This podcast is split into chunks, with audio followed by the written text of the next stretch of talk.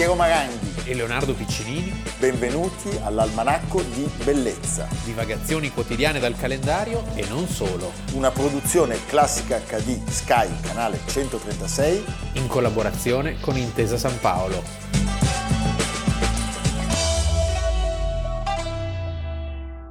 A questo gioco al massacro io non ci sto. Io sento il dovere di non starci e di dare l'allarme.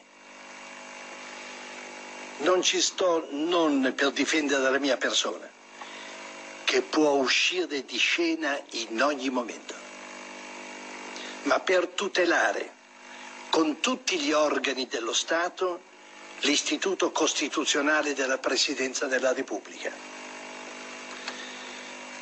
Il tempo che manca per le elezioni non può consumarsi nel cuocere a fuoco lento con le persone che le rappresentano, le istituzioni dello Stato. Almanacco di Bellezza, 3 novembre, Leonardo Piccinini. Piero Maranghi. Io non ci sto. Questo è un gioco al massacro. Voi avete già capito dalla mia espressione quale sia la mia simpatia, il carico di simpatia nei confronti di questo signore. Parce sepulto. Va bene. Allora, il messaggio straordinario, pensate alla nazione, viene lanciato a reti unificate. 30 anni fa esatti. E interrompe la partita di Coppa UEFA Cagliari-Trabzonspor. Che sarebbe Trebisonda. Trebisonda. Appunto quella che si perde, la Trebisonda. No, Trebisonda, l'ha persa anche lui. Cioè, lui finché mettevano al gabbio tutti gli ex compagni di partito, i nemici di partito, i nemici del pentapartito, quando viene sfiorato, di colpo non ci sta. Parliamo di Oscar Luigi Scalfaro, presidente della Repubblica dal 28 maggio del 1992 al 99, che viene investito pure lui dalla crisi che l'Italia sta attraversando, con accuse riguardanti i fondi neri ricevuti quando era ministro dell'interno nel governo Craxi. Si scoprì più avanti che l'unico che non aveva attinto a quei fondi credo fosse Fanfani, a riprova del fatto che l'Aretino comunque era un grandissimo. L'Aretino non è mai stato scalfito, semmai ha ordito alcune cose. Sì, certamente. Piccioni. Beh, Piccioni ha steso il povero Piccioni. Era un cattolico integrale e integralista, famosissimo l'episodio dello schiaffo alla signora schiena nuda, che aveva la schiena nuda. Lui, qui io diciamo ho un'idea molto precisa, si ritrova a difendere il ruolo istituzionale che ricopre, ma soprattutto se stesso, è l'anno in cui l'Italia è sotto attacco dei corleonesi, degli ndranghetisti. È anche l'anno in cui succedono tante cose che sono rimaste famose del suo settennato. A marzo si rifiuta di controfirmare il decreto Conso, quello che verrà chiamato il colpo di spugna, che depenalizzava il finanziamento illecito ai partiti. Il governo Amato. Sempre in quel 93 ci sarà il governo Ciampi, governo primo, governo tecnico della storia d'Italia. Quindi insomma un anno denso di accadimenti in cui lui è protagonista. No, lui è straprotagonista, cioè questo signore avrebbe di fatto mosso la politica italiana per un certo numero di anni, avrebbe fatto il governo del presidente, che poi sarebbe stata una formula da lì in poi strabusata, meno da Ciampi, devo dire, sì, rispetto a Napolitano.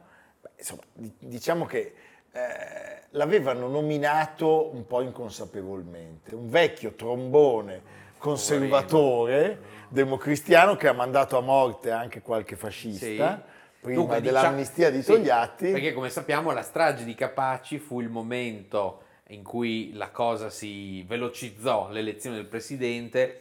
La strage di Capaci è l'articolo di Eugenio Scalfari, che disse: domani nominano Spadolini, tutti a casa. Anche. E la classe politica, per dire a Scalfari, guarda che non è Repubblica che dà le carte, nominò lui. Il favorito era Andreotti, e che invece rimase con le pive nel sacco. Si ruppe il sistema dell'alternanza che ormai durava dagli anni 70, cioè Saragat, Leone, Pertini, Cossiga, era la volta di un laico. Non bisogna anche dimenticare il fatto che tra i grandi elettori di Scalfaro ci fosse De Mita, che era riconoscente per il modo con cui Scalfaro aveva presieduto la delicata commissione d'inchiesta sulla gestione dei fondi per la ricostruzione del terremoto in Irpinia. Secondo me questa puntata la fa solo lui, e io mi metto un bavaglio perché io francamente qui non posso trattenermi.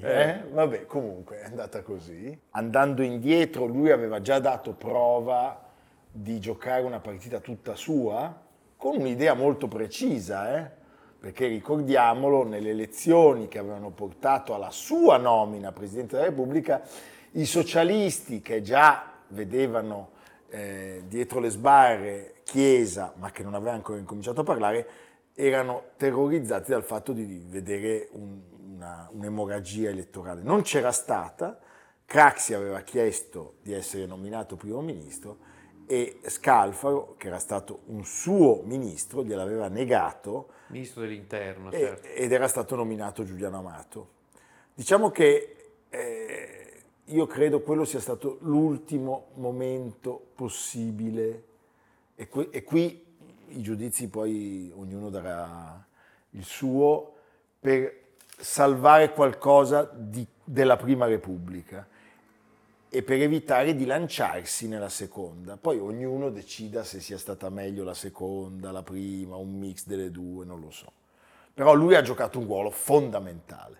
Allora, chiaramente c'è uno scontro con il centrodestra quando Berlusconi diventa presidente nel 1994, un po' anche a sorpresa, perché sconfigge quella che era chiamata la gioiosa macchina da guerra di Achille Occhetto. Che viene sconfitto dal parrucchiere. Sì, dal parrucchiere, dal colore marrone della giacca. Della giacca del confronto. Sì. Poverino, va bene. Che simpatico. E la bocciatura, soprattutto questa è una cosa molto delicata. Questo è un merito di Scalfaro. La bocciatura di Cesare Previti, che era stato l'avvocato molto discusso di Berlusconi, a cui Berlusconi aveva assegnato il Dicastero della Giustizia, e anche in questo caso Scalfaro non ci sta, e Previti passa alla difesa, che non è un ministero da poco, no, però certo, diciamo, è meno delicato. Lì ci va Biondi. Il conflitto di interessi è meno evidente, ecco. Lì ci mettono Biondi. Mettono Biondi, che anche a lui a sua volta avrà dei problemi. La cosiddetta legge salva ladri. C'è sempre una legge che... Sì, certo.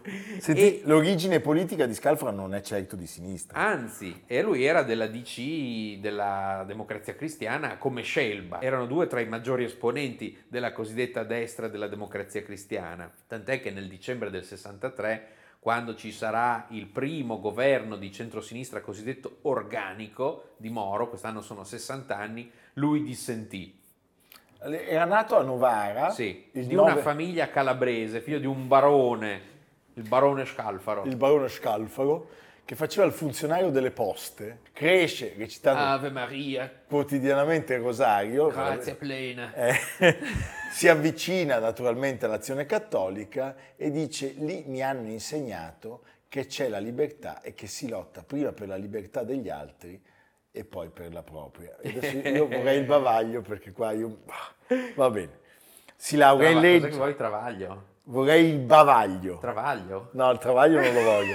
Si laurea in legge alla Cattolica di Milano, sposa Marianna, sì, Inzitari, che muore nel dicembre del 44, un mese dopo la nascita della figlia Gianna Rosa, che a viene sua volta ribattezzata Marianna Scalfaro, ve la ricordate.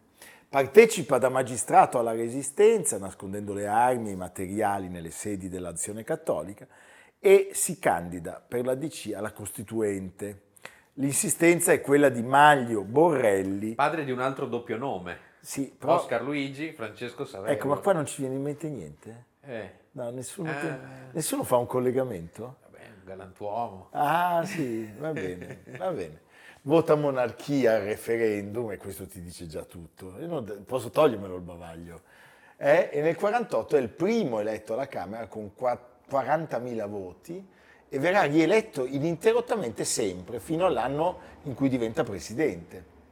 Allora, questo ti fa capire il coraggio di De Gasperi in quella circostanza, perché poi molta parte del partito democristiano aveva votato pro monarchia. Certo. Beh, vabbè, ma di che cosa stiamo parlando? Sì. Allora, un giorno della soffocante estate del 50, certo, in un ristorante romano, lui aggredisce una signora che sta pranzando con le spalle nude. Lei, figlia e moglie di ufficiali dell'aeronautica, lo sfida a duello. Certo. E lei era missina ed era un'ottima schermitrice. Poi anche il padre lo sfida. Sai come si chiamava? Aramis. Aramis. E ma non poteva mancare il marito. Il marito. E lui cosa fa?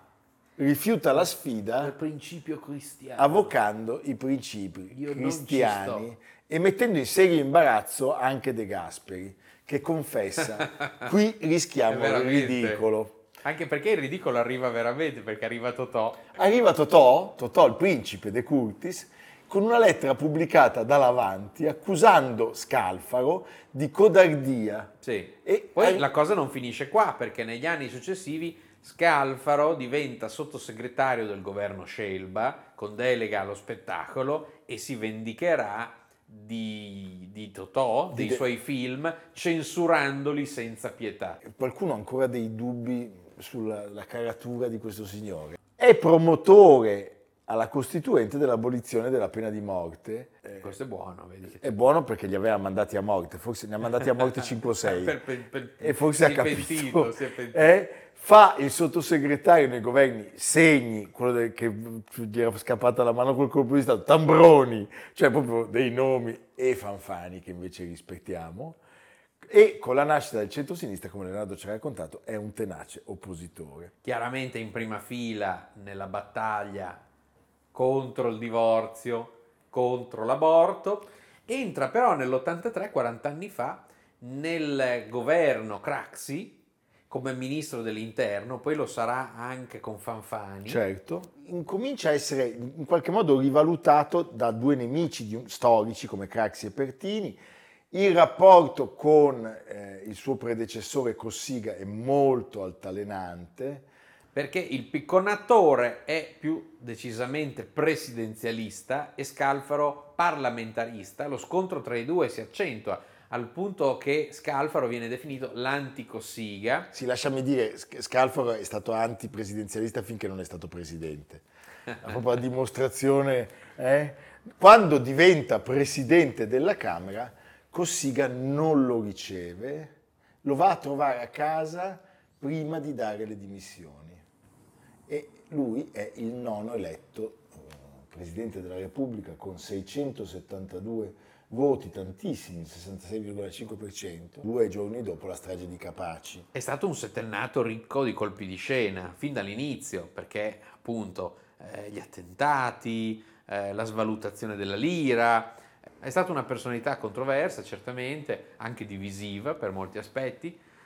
Questi attacchi, queste controversie non sono mai cessate, sostanzialmente fino al 29 gennaio del 2012, poco prima della morte, quando venne accusato di aver favorito durante la sua presidenza la decapitazione della lotta contro la mafia.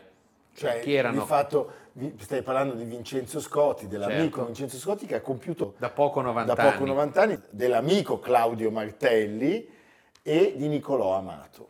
Ai posteri l'ardua sentenza. Sì, anche ai postergati. Va bene, vi lasciamo con un ultimo contributo. Un Presidente del Consiglio che si comporta in modo e si ha la sensazione che non distingua il lecito dall'illecito, il buono dal cattivo.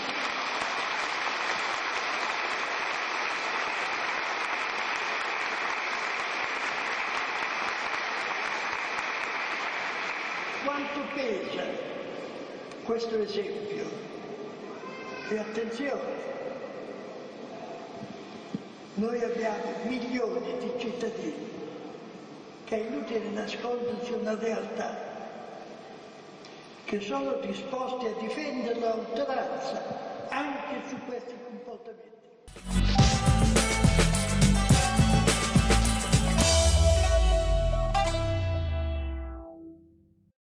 Daphne e Chloé, meraviglioso brano di Maurice Ravel. 3 novembre 1956 a Parigi muore nel suo appartamento sulla rive gauche della Senna il pittore Jean Metzinger. Jean Metzinger, che è il principale teorico del cubismo, che aveva iniziato ad affrontare già nel 1910 nel saggio Notes sur la peinture.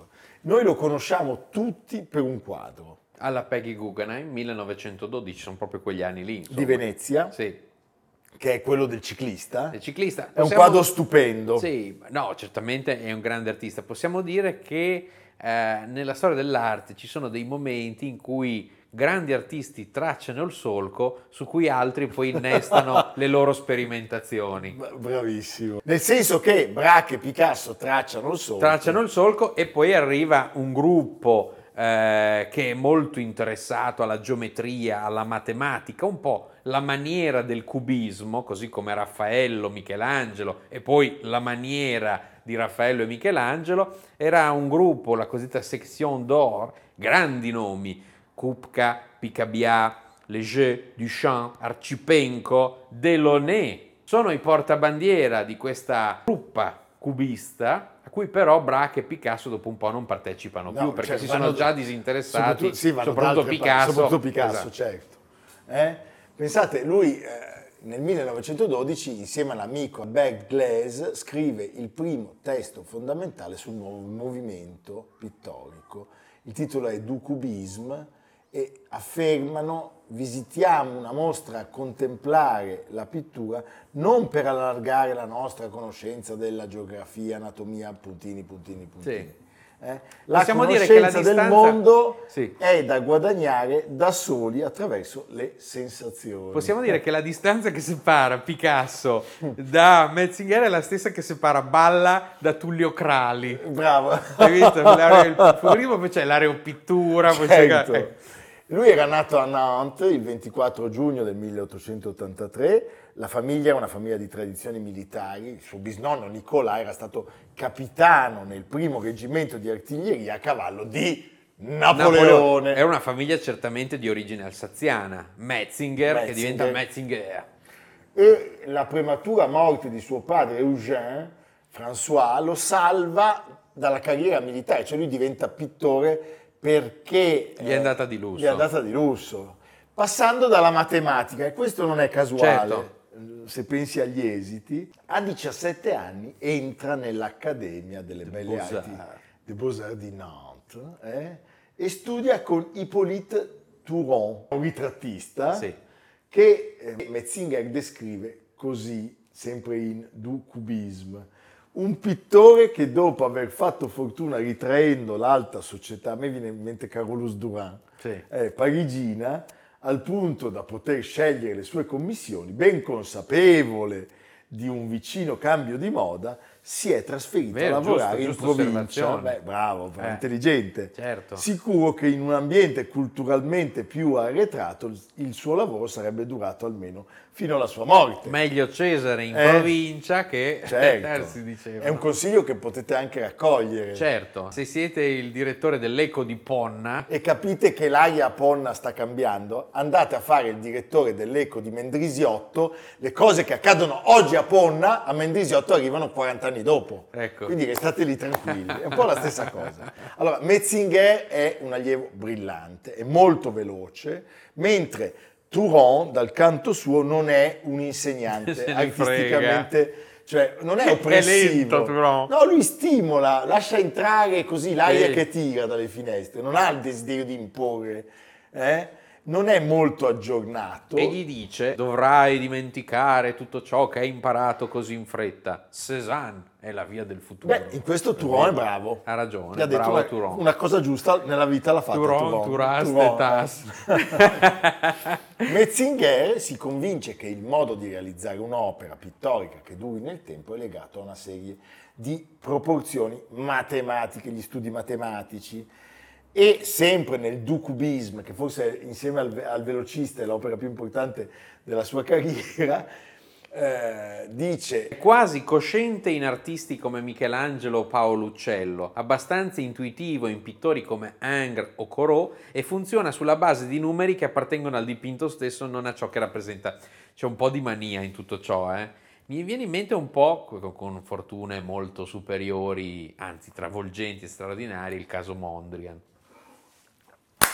Pensa che lo stavo per dire anch'io. C'è questa mania del rigore della matematica. Allora, lui studia tutti gli articoli sui neoimpressionisti che riesce a trovare su qualsiasi rivista. Sì. È una sorta di intelligenza artificiale. Sì. Si fa un'idea quasi letteraria della tecnica coloristica, però... in qualche modo l'obiettivo è quella di farla coincidere con la sua idea di rigore matematico. È un algoritmo vivente. E iniziano una serie di tele che suscitano il compiacimento di Turon. Sì, e ma quindi, chi è Turon? Turon, sì, appunto, chi era costui? A questo punto però Metzinger nel 1903 le manda al Salon des Indépendants, che erano quelli non invitati. Sì. E il successo in quel momento tra i galleristi parigini è tale che dall'oggi al domani Metzinger si stabilisce a Parigi. Va a vivere a Parigi. Beh, insomma, dai. Sì. Già nel 1905 lui incomincia a prediligere le qualità astrattiste di pennellate larghe, con una tecnica che tende un po' al mosaico. Sì, e soprattutto ci sono delle tangenze con il lavoro dei divisionisti. In questo lui è, come ho detto prima anche, vicino al suo amico Delaunay, e diceva: alla pennellata divisa chiedo non la resa oggettiva della luce, ma le iridescenze e certi aspetti del colore ancora estranei alla pittura. 1907 i movimenti artistici dell'avanguardia parigina si trovano a dover rivalutare la loro posizione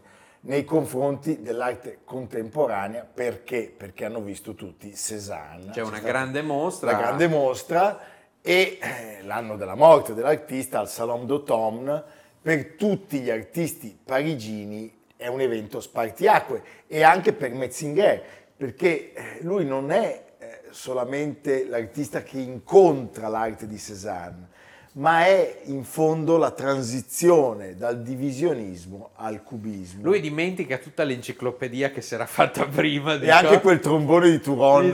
E lui ha da un lato l'incontro con Cézanne, appunto, e dall'altro i due dioscuri, Braque e Picasso. I due diavoli. Che conosce a casa di chi nel 1908? Cioè a casa di Apollinaire. Guillaume Apollinaire. No, capite? Oggi tu vai a casa di signorini e c'è Gianbruno. No, beh, adesso così se va bene. No, è un po' meglio. Io non l'ho mai conosciuto né l'uno né l'altro. Ci tengo a precisare. Tu andavi a casa di Apollinaire e c'erano Braque e Picasso e arrivava Metzinger. Ecco. Va bene. Senti, il passaggio non è indolore, perché Louis Vauxelles nel 1910, il famosissimo critico, nella sua recensione al Salon des Indépendants definisce Metzinger, insieme agli altri, cioè a Léger, Delaunay, Fauconnier, geometri ignoranti che riducono il corpo umano e l'ambiente a pallidi cubi. Sì.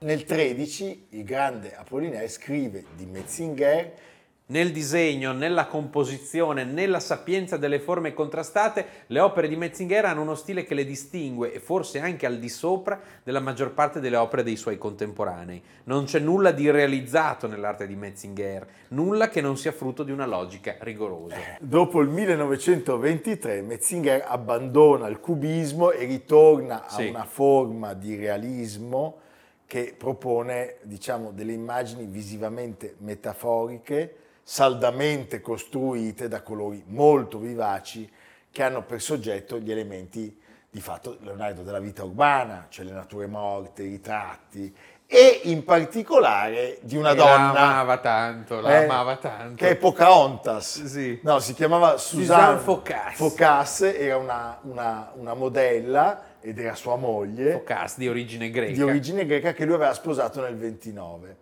Pensate, dopo il 1930 fino alla morte, avvenuta appunto nel 1956... Si ripete un po'. Sì.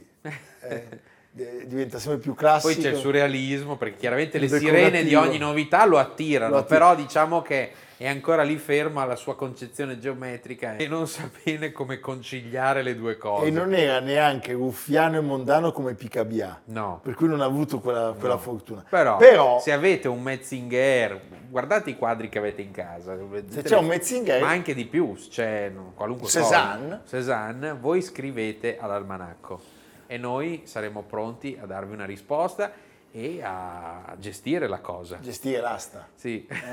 Va bene. Casa d'Aste, via Conizugna. Jean Metzinger. Con Pierre Fournier e Friedrich Gulda, l'almanacco di bellezza. Il procione, avete visto, stanotte si è spostato. È andato più verso Leonardo e meno verso Gulda. No, perché è la stagione degli amori. Quindi... No, è quella della caccia, veramente. No, degli amori. Ah, okay. Lui ha messo la giacca da caccia. Da caccia al procione. Però lui questa la usa per cacciare il gallo cedrone, non il procione, che si è aggiunto alla compagnia degli animali, e il varano lo sta inseguendo, cercando di braccarlo e ingoiarlo in un sol boccone.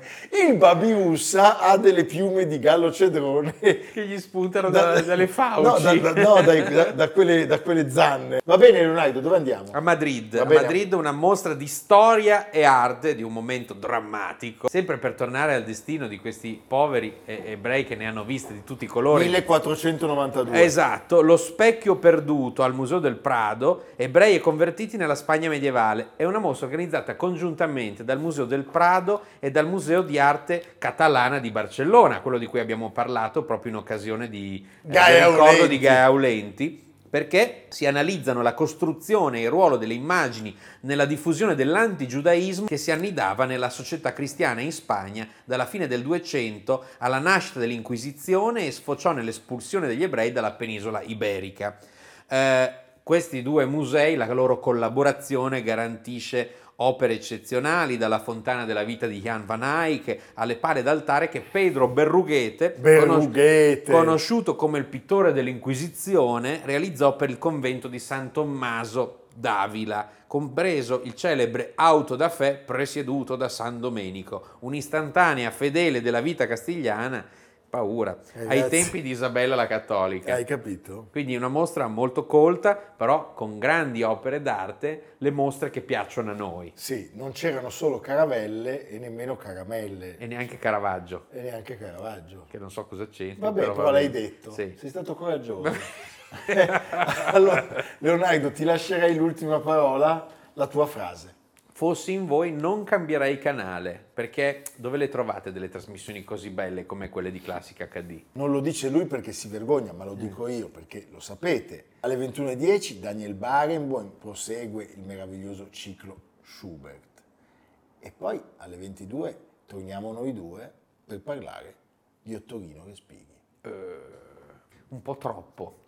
Siamo un po' troppo in onda oggi. Ci siamo montati la testa. Sì. Vabbè, spiace. Succede a volte. Spiazze. Ci vediamo domani. A domani. Almanacco di bellezza, a cura di Piero Maranghi e Leonardo Piccinini, con Lucia Simioni, Stefano Puppini, Jacopo Ghilardotti, Paolo Faroni, Riccardo Cassani, Niccolò Cazzola e Samantha Chiodini. Realizzato da Amerigo Daveri, Valentino Puppini, Luigi Consolandi, Stefania Margheritti, Alessandro Puppini. Una produzione Classica HD, Sky Canale 136, in collaborazione con Intesa San Paolo.